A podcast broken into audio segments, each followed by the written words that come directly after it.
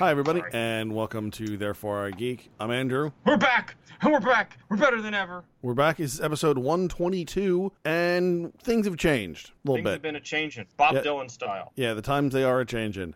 So I, I guess the first, probably biggest announcement in terms of the podcast and strictly the podcast is that after we wrapped up uh, last episode, Tracy had to let us know that she was not going to be able to continue joining us as a regular host. Now, of course, all for good reasons. She's doing very well in work, and it's been she's been very busy, and she's planning a wedding next fall. So that's really just sucking up all of her time. So understandable. She will join us kind of periodically as a guest host, but uh, right now it is Dude and I. Oh Lord, have mercy. I'm curious to, as to why you use that phrase, considering you don't think there's a Lord, but No, not even that. A little bit. Yeah. Uh, very ironic. Uh, Tracy just straight up was like, "Screw you guys, I'm going home." He was like, "Bye, you are home. That's where that's where you are. That's where you're talking to us from. That's fine." So th- obviously that's the first change. Second change, obviously the biggest for me, is that I am now a father to a You procreated. to- yeah, someone let that happen. I don't know. I don't totally know. I don't know who. I'm certain. Once again, I'm certain people have lost money on bets, but Oh, yeah. but I did Racking up procreate. student loan debts. Yeah, yeah I'm. I am now. Carl style. Yeah, now the, now the father of a five week old. So as a result, uh, I have little little less free time uh, than before. So uh, Is that is that an understatement or is it really just a little? Or are you just like, well, there goes my free time? uh, it's actually somewhere in the middle. I'll be honest. Yeah, I mean he's What still, have you noticed is the biggest change? honestly probably the less free time and the fact that I'm responsible for another you know human being now. Whereas before you were just responsible for cats. Right, and they're fairly self sufficient. Yeah, they're less stressful. Yeah, there have been a few times where like every time I touched the kid, it, he just started crying. Oh, which I mean, you should be used to at this point because every time you go near a lot of people, they start crying. Yeah, it's a different kind of crying though. Like like it's a different, different kind of crying. I don't know. Yeah, no, I mean, like it's a different, like you know, like they're doing it more out of out of like fear and being creeped out. He's just doing it because you know he's got shit in his pants. He has, he has no words. Right? He has no words and he's got shit in his pants and he doesn't like it. How are the cats responding to the new the new critter They they give no fucks. at all? They do not care. Do they jump in the crib at all, or they just don't even bother? No, um, Kaylee jumped in there once before he was born, but other than that, they really haven't done anything. You should probably say what the name of your your son is for those who have not been following us on Facebook, Yeah, so- just, just so we know. So my son is Malcolm Andrew. I'll probably edit Is that is that name significant in some way, or is that how'd you come up with Mal? Who came up with Malcolm? So Becky had a list kind of going, and to be fair, some of that list was kind of was somewhat generated based on like what pop culture show she was watching at the time. so so this reference is Firefly, Captain Mal- Ah, Malcolm okay. Reynolds. Now, having said that, it was also one of those we wanted a, a unique name, and uh, you know Malcolm is the only like baby name list that appears on is like names that people should use that are that are slowly dying away. Ah, yeah. No, I would definitely. So- it, it is fa- a fairly underused name. In fact, someone at one point asked me what Malcolm is short for. I was like, Malcolm. Yeah, It's just. yeah, yep, yep. Uh, is there a short version of Malcolm? Mal, Like Mal? Mal, yeah. I don't. You don't want to go around being called Cum. Well, there is Colm Meaney from Star Trek DS9. Colm. That's tr- that's true. Colm. Yeah, C O L M, and I think his Okay. full, I think his full name is Malcolm. Okay, that works. So, at any rate, as a result of this this change in lifestyle, we'll call it, as an understatement. You, you're changing lifestyle, yeah. Yeah, we're going to be changing the format of the podcast a bit. Again, mostly just to accommodate well, no Tracy and less free time for me. So we are And the fact that I, I don't accept any responsibility for anything ever. well, yeah, that's yeah. Yeah. I've got nothing else to say on that one. So we are still going to be keeping the podcast weekly, but we are going to be doing more of a, of a shorter format news kind of podcast, and then about once a month we're going to be doing a longer hour-ish long episode that's a little bit more informative, a little more like research based. Not quite to the extent of Orwell, though some some of the episodes will be that. They're going to be more kind of a specific topic and, and informative. So I think the first one we're actually going to be doing is a history of Star Trek as a franchise, given the forthcoming premiere of Star Trek Discovery. What is that date, by the way? I believe it is September 24th, I think. Let's, let's look here. Release date September 24th. Mm, okay. So, you know, like said, with that in mind, we are going to cover a few news stories because we have been gone for about six weeks while I have been dealing with child. And I've been just goofing off. Right. We- We'll have a. We're, we're, I think we'll have an actually a little bit of an extended uh, what we've been into session because th- there's been a lot, a lot of time has, ha- has passed. worth. Yeah. Well, I mean, to be fair, we don't really do anything differently. No. Not Like- even a little bit. There have been some some decent news stories though while we have been gone. Yeah, stuff happened. So probably the the, the oldest, the first one that came up was that Netflix has purchased the rights to Mark Millar's Miller World. So, for people who are unfamiliar, the, the Millarworld is basically his comic book universe. I don't know if it's actually all connected or not, but uh, it's the same one that does Kick Ass, it does MPH, Is Nemesis a part of that? Nemesis is a part of that. Mark Millar's got some really good work in there. Personally, I think he's a little hit and miss. Mm-hmm. I'm inclined to agree. I liked Kick-Ass. I thought Nemesis was kind of weird. Nemesis is kind of weird. I know a lot of people who really liked, including Tracy, really liked MPH. I don't think I've checked that one out yet. I, I have not personally either, but this is kind of a, a bigger deal for Netflix. They're no longer just reliant on Marvel for superhero kind of stuff. And Mhm. Millar's stuff tends to be a bit more violent and a bit darker than your standard Yeah, Miller Marvel. definitely takes chances. Yeah, I mean, he you know he did even when with his Marvel work because he wrote Civil War. Right. Which, you know, we here at the podcast enjoyed, Yeah, with a couple exceptions. Sure. One more issue would have been really good, so they didn't have to end Yeah, it in three been. pages. That's really that's really our major complaint. Yeah, basically. But yeah, so uh, that's kind of like I said, that's a big one for for Netflix. I'm curious to see what they decide to run with first. Mm. So I I mean, obviously, Kick Ass has already been done. Yes. I personally would kind of think MPH. I think it was more popular than Nemesis, but Nemesis could also work. It could. I mean, it would be all right. MP Nemesis would be one hell of a way to introduce everyone to that universe. That's for sure. Because I, even though I wasn't a big fan, I wasn't really a fan of Nemesis at all. That first issue was pretty. uh Pretty nuts. How should we say attention getting? Yeah, yeah. it was pretty attention getting. I don't know anything about MPH, so I mean, it could still be just as good as a uh, candidate as any other one. Yeah, I think if Millar, I'm not sure the exact details, but I think Millar's still still writing stuff in this this Millarworld. hmm So as he does, I think that will also give Netflix more more material to work with too. And there's more than just Nemesis and MPH. That's just what's coming to mind right this second. Sure. Say, yeah. So moving closer to to our current moment here, a few unfortunate occurrences. The actor who, who originally played Godzilla, the man in the suit. Haru Nakajima passed away, which that's actually pretty disappointing. That you know, you and I, you especially are a huge Godzilla fan. Yeah, it's strange. When this guy died a couple weeks ago, I remember seeing him, like a whole bunch of the other guys who played Godzilla, including this guy, were all at New York Comic Con, I think in 2014. And our, our mutual friend Chris got them all to sign like these big posters. And I just wasn't aware that they were there. So I wasn't like prepared to get anything or have Right. anything signed by them. And I remember seeing one of them going, wow, this guy's really old. This is probably the last chance I'm ever going to have to get something signed by him. And sure enough, three years later, he dies. Right. I'm thinking, well, there's a missed opportunity. Well, the, but like I said, you you being the, the big Godzilla fan, he really brought a lot of personality to that costume, that, that rubber suit, and he even talks about Yeah. in some of the special features. I, I have the the Criterion collection of Godzilla. You know, he talks about how he purposefully moves and things like that in order to give the rubber suit a sense of character. And Right. It was it was really interesting to hear someone who, well, Godzilla at the time, the first one was you know actually a fairly big production for Japan Hmm. you know what, what we generally consider to be a kind of a, a schlocky B movie, you know, monster movie. Now. yeah, Yeah, now. the amount of care and effort this man put into it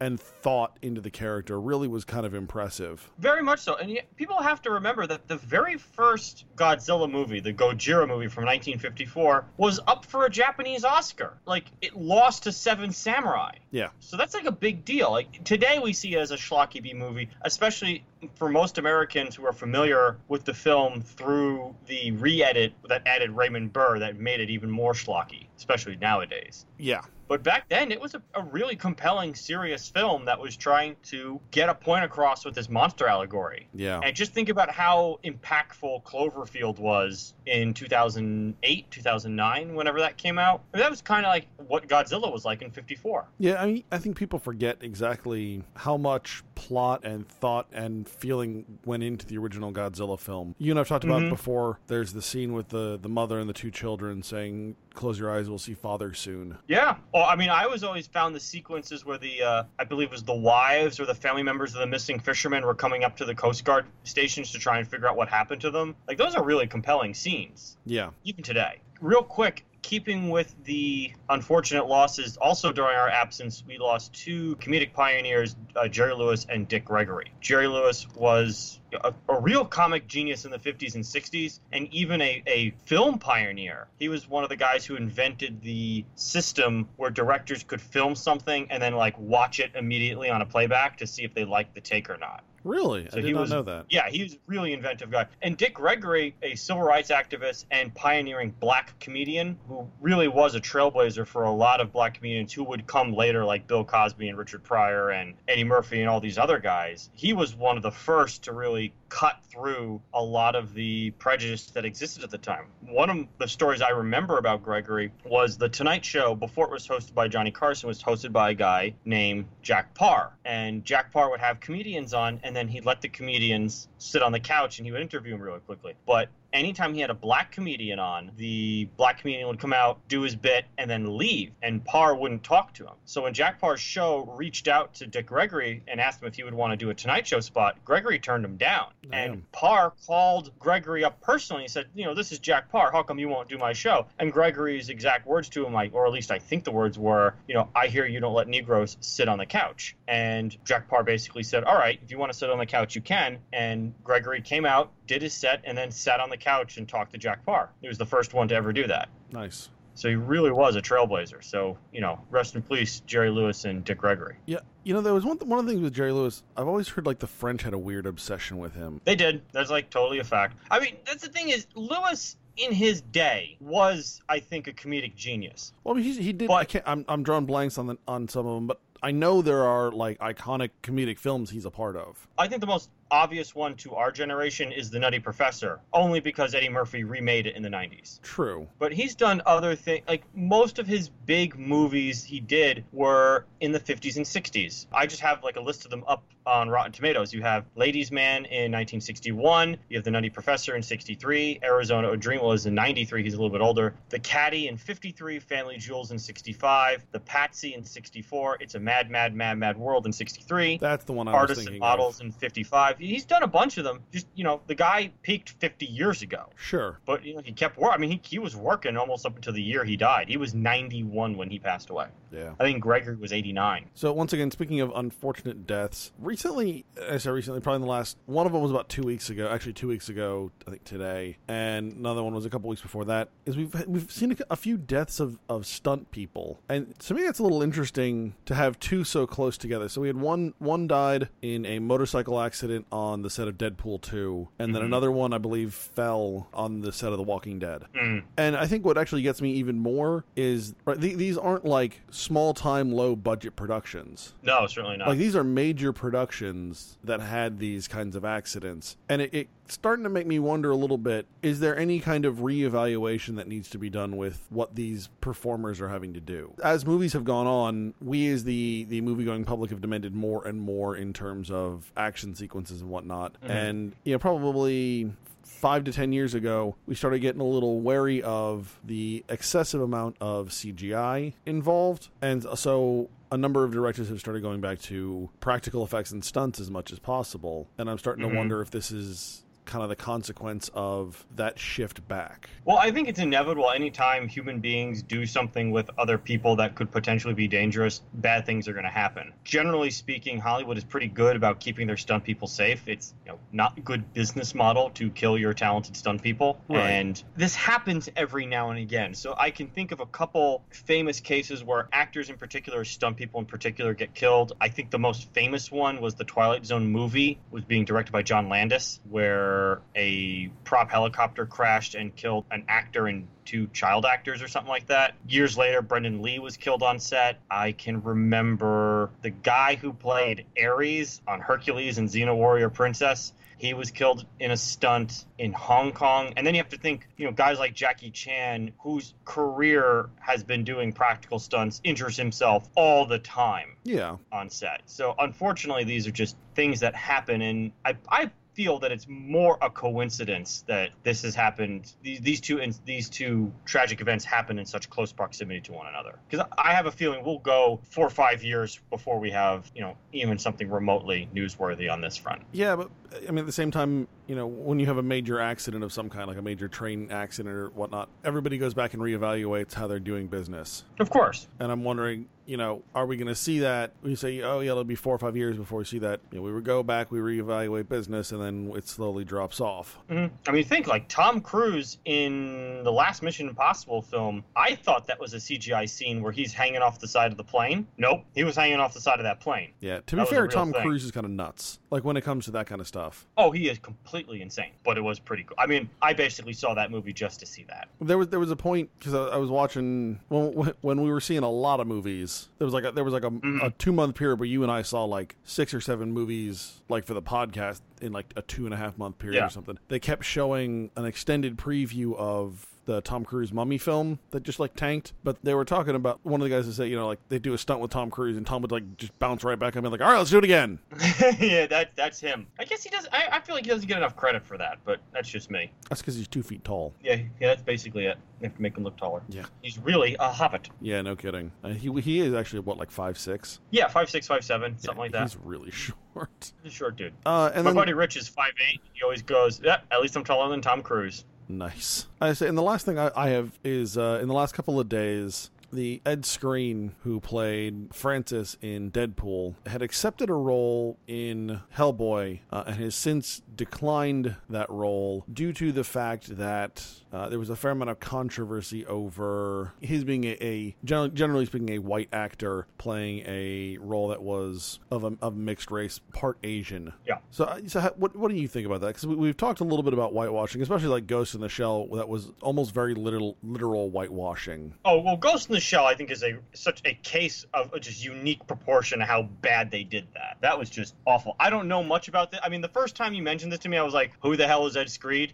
And then you're like, "Oh, he was the bad guy." guy from Deadpool, and then I thought, well, that's funny. When I saw the bad guy from Deadpool, my first thought was, who the hell is this guy? But I, I really have like no real impactful opinion on this stuff anymore. I really think that actors should just play whoever the heck you want, whoever, whatever the heck they want to play. And I think this outrage machine in almost every facet of our society has gotten so out of hand. And I very rarely find it valid or meaningful. And I just think it's super weird that a very, uh, what I believe was a fairly small group of people, I didn't even hear about this. So it clearly didn't make, you know, the big mainstream news because I feel like I would have heard about it if, it if it had widespread appeal. This didn't seem to like, these people like push the guy out of his job. That just seems weird to me. I just why why why would we do this? Why do we think this is okay now? The guy was an actor. He's a British actor. I mean, honestly, I feel like the topic no one's talking about is how many British actors we are hiring and where the hell are the American actors to fill this void? Because almost all of our male leads and supporting actors seem to be coming from the Commonwealth. Just that's the way it seems to me. So for the most part, I'm sorry to see him go. I'm sorry he, he lost a role that he could very well be good in. Hopefully the studio handles this better. But I think this is weird that we're going to go through a precedent of checking off the proportionality of a cast based on their ethnic and racial makeup. Something about that rubs me the wrong way. Yeah, I mean, I was just, I was a little surprised by it. I have read some BPRD, not a ton, and what I have read, I didn't really get a huge introduction to the character he was supposed to play. But I, based on the fact that it's Mike Mignola's art, I had absolutely no idea that the character was supposed to be like any kind of mixed race. I, in fact, yeah, I mean, I didn't know anything about the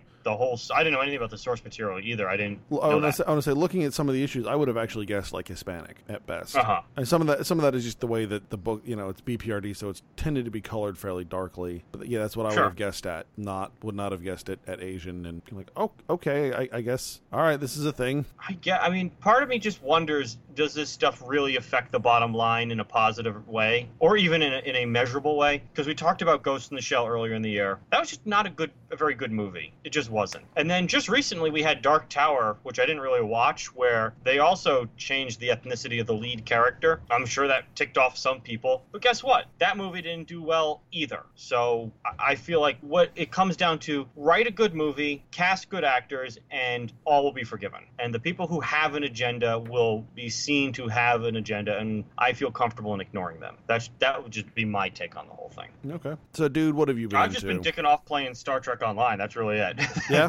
How, how's Yeah, that? How is that treating you? It's treating me well. I think I'm gonna have to up the difficulty level because um I haven't really died unless I did something obviously stupid, and I, I've done a few things obviously stupid, but I knew that going in. I'm just having a really hard time getting more bridge officers without paying for them. Yeah. Bridge officer slots. I took a trip to the East Coast where I saw the play version of 1984. That was actually kind of a big deal. Oh yeah. Yes, and I enjoyed that. It was very good. What I found really interesting, I got to spend more time working on it because I bought the script. It was like the last one in the, in the theater. Is their whole premise is that they are adapting the appendix of 1984 and not so much 1984 itself. So what, what do you mean the their appendix? interpret. So at the end of the book, there's an appendix at the end that describes the principles of newspeak. Okay. And the the creators of the play 1984 have basically taken that appendix more as a epilogue and are adapting based on the information given in that appendix. So they take it as given that Winston Smith's diary somehow survives into the far-flung future and is used as a way of understanding the past. So go back to and listen to the podcast that Tracy and I did on both the Handmaid's Tale book and Handmaid's Tale show, a la like that Margaret Atwood style, where the last chapter is kind of a look back.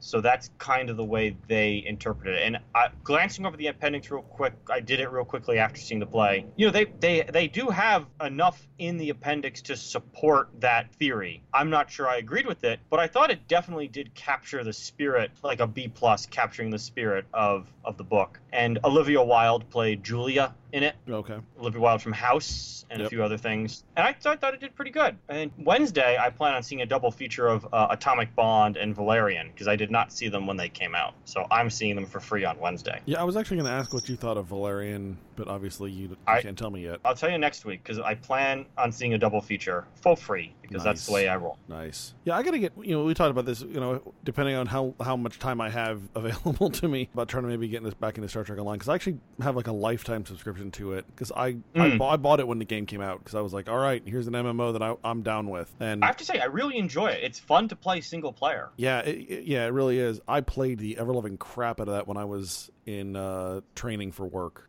When I was at school, I would come home. I come home I from like eight, playing it. eight to ten hours. hmm No, that was actually that was when I when I was like hardcore playing. It was actually before you even lived with me. It was when Oh, it was when my sister and Kyle were living with me, Oh God. and uh, my sister had basically taken over the television, and I just went up into my room, shut the door, and played for like four or five hours a night. Went to bed, got up, went to work, did the same thing. Yep. I'm gonna see if I can convince my brother to play with me. I haven't figured out how to like play with other people. I've done he it and a I few will times, play but it's, Steel Oceans. It's been a Is while since I pl- no, it's just it's been a long time since I played, and I know they've changed the client some. Mm, yeah, they've they've changed it up a bit because I've been watching YouTube videos of old footage and it Yeah. looks different. Yeah, I'm just looking forward to getting a Akira class. That's what I'm working up towards. I want that Akira class. yeah. I, I I'm pretty sure my my primary ship was a sovereign class that I was using as a, a destroyer. Those things, like Mm. destroyers in that game, because they're the uh they're kind of the, the tanks. They will sit and just take a pounding. The little ones? No, the sov like the big the cruisers. Oh, the big sovereign. Okay, yeah. Oh yeah. Yeah, cruisers will sit and take a pounding. Like the uh, the escorts, the they'll do a, they'll do a shit ton of damage. But you, Mhm. you got to watch out because if you if you're not careful, you will get kicked in the junk real quick. Oh, kind of like the glass cannon syndrome. Yeah, a little bit, not quite that bad, A but little bit. Uh, yeah, yeah, there were I see it. there was a point. I think I got a defiant class, and that was the Mm. point where I'm like, okay, I need to I need to sh- I need to switch things up a little bit because I just like I got my teeth kicked in a few times. You get a little beefy. Yeah. Let's let's see. You know, surprisingly, with the kid around, I have actually taken in a lot of media. Really? In, part, that was because I spent the first two week, two and a half weeks of his life sitting on the couch. You know, basically alternating between helping feed him and keeping him asleep. I'll tell you what, the kid only sleeps like three to four hours at a shot, but he'll sleep through fucking anything. I ran, I ran, I ran the, I ran the vacuum. I like, I, I watched the fucking Matrix while he was taking a nap. Yeah, all kinds of shit. Hmm. Becky and I got through the first three and a half seasons of of almost almost three seasons of uh, Star Trek Next Generation together because she had never watched it, so we basically sat and binged watched it, and That sounds like fun. it it was especially because I forget how quickly it gets good. The quality of writing of that show, uh, the last time I sat down and really watched it was about a year and a half ago when I was staying at a hotel and I was watching like BBC America was just running them like three shots at a time, four Yeah. shots at a time. Quality of writing on that show in those mid seasons was really good. Honestly, I mean, like the seventh season is just spectacular. Mm. Like that is an example of a show that went on and went out on a high note. Yeah, especially uh, after seven seasons. That's pretty impressive. Yeah, My Uh, brother was telling me that he recently watched, uh, binge watched uh, Deep Space Nine because that's his favorite series. That that is also my favorite. I just figured we'd start with next gen with for Becky. Yeah, he was going like, "Can I get Benjamin Sisko and Benjamin Sisko's motherfucking pimp hand?" he was he was like, "Okay, No, he- like Benjamin Sisko, I get it." Yeah, no, no, I love I, I love me some some Ben Sisko. That's actually one of the things we'll talk about when we when we do the the in depth. But I mean, like they went through they went through a hell of a writer's room those first two seasons. Like they there was a lot of purging, Mm. like a lot. Did you notice? My brother brought this up. He, tell me if this is correct or not, because I don't remember. He said that Ben Sisko is the only captain who actually like faded away or died at the end of his series. Yeah, That's amazing. I didn't. I he, he told me that, and it blew my mind. well, I mean, I Kirk, I- doesn't, Picard doesn't. Right. Uh, Sisko does. Janeway doesn't because she gets home. Well, Right. I mean, Janeway. There's the future version of Janeway that dies, but Janeway doesn't. Um, yeah. Uh, and then Enterprise, he doesn't because I mean, you see him ten years later. That's the end of the Right. show. Yeah, and he becomes Admiral Archer. So. Yep. There you go. Yeah, interesting. Blew my mind. Anyway. So I've done that. Watched we watched a, a number of movies, like just like rewatching random stuff. Mm. That was a lot of fun. Watched a bunch of Disney movies and stuff. Uh, I just finished a, an audiobook on the Crusades. And Ooh. yeah, it was interesting. It was like an, like an entire history of the Crusades. Damn. Uh, things after like fr after the third Crusade start getting weird. Yeah, I remember that from history class. I don't know the details, Like the the but I do the remember fifth getting and- weird. The fifth and what is effectively the sixth Crusade basically go hang out in Egypt. Yeah, well, didn't one of them get as far as Constantinople and then just stop? Uh, yeah, basically that was the fourth Crusade, I think. Okay, yeah, I remember that one. Yeah, they didn't. They didn't really get along with the uh, the the Byzantine Greeks like at Yeah. all. Yep. Uh, They so th- sacked Constantinople, didn't they? I don't think th- I don't think so. I don't think so. Okay. Okay. No, they, they were really pissed after the Greeks d- didn't come didn't come to their aid during the first Crusade. Oh, okay. Like they were on the way, and then someone's like, "No, no, they got wiped out." So the Greeks turned around when they hadn't gotten wiped out. I was like, "Oh, that that didn't go well then." Uh, so there was that, and then I just started doing a fantasy book called "The Black Prism" by Brent Weeks. So a, a, Hmm. a number of people I know have recommended it. Uh, Corey, Mitch, and uh, Padilla Mm. have all have all recommended it. So I, I picked that up as an audiobook. I've, al- I've been also playing the crap out of Star Trek Timelines on my phone. Yeah, me too. That's what got me into Star Trek Online. Yeah, it was one of those like, oh, this look, this looks kind of fun, and then like, I, yeah, I've just been, especially because I've had time. You know, you set, set them on like three hour missions, and I can come. I'm at work. Yep. I come back. Yep. You know, I'm at work. I go poop. I take my phone with me. Yep. You know. And then you like you get the little Star Trek like alert on your phone. Uh, I, see, I, I have, I basically have all the alerts turned off. Also, because I'm down in the bottom of a barge, cell phone Mhm. reception is sketchy at best. Oh, I'm at the I'm on the top floor of my building and it's still shit. nice. Oh yeah, it's like uh, I don't know. There's some sort of cell net over my base. Not happening. Yeah, and then uh, last thing I, I, do, I picked up. There's a couple. Uh, was a whole. There's a number of them, but they started putting out nicer versions of a couple of mangas for Legend of Zelda. Really? Yeah, so I picked up the Ocarina of Time one. You gotta let me know how that is because I know I've got a couple friends who really like Zelda. Never been my thing, but I didn't even know they made a manga version of it. Yeah, I want to say like they're not like super new, but maybe like 2010 ish. Hmm. Um, so far I'm really enjoying it. They've they're, they're really only a couple that I wanted to read. That one, Link to the Past. Oh, I get it. I get it. Yep. Yep. Those are the ones I really really wanted to read. So I'll, I'll have to see how those go. Alrighty. All right, I think that's that's all we've got. So I'm out. I'm gassed. I'm gassed like Conor McGregor fighting Floyd Mayweather. That's I'm gassed. Nice. All right, folks, if you like what we do, make sure you head on over to thereforegeek.com. Check out our blog posts and our podcast. You can find us on Facebook, Instagram, and Twitter. And you can find this podcast on iTunes, SoundCloud, YouTube, and Stitcher. Once again, I'm Andrew, I'm the dude. and you've been listening to Therefore I Geek. All right.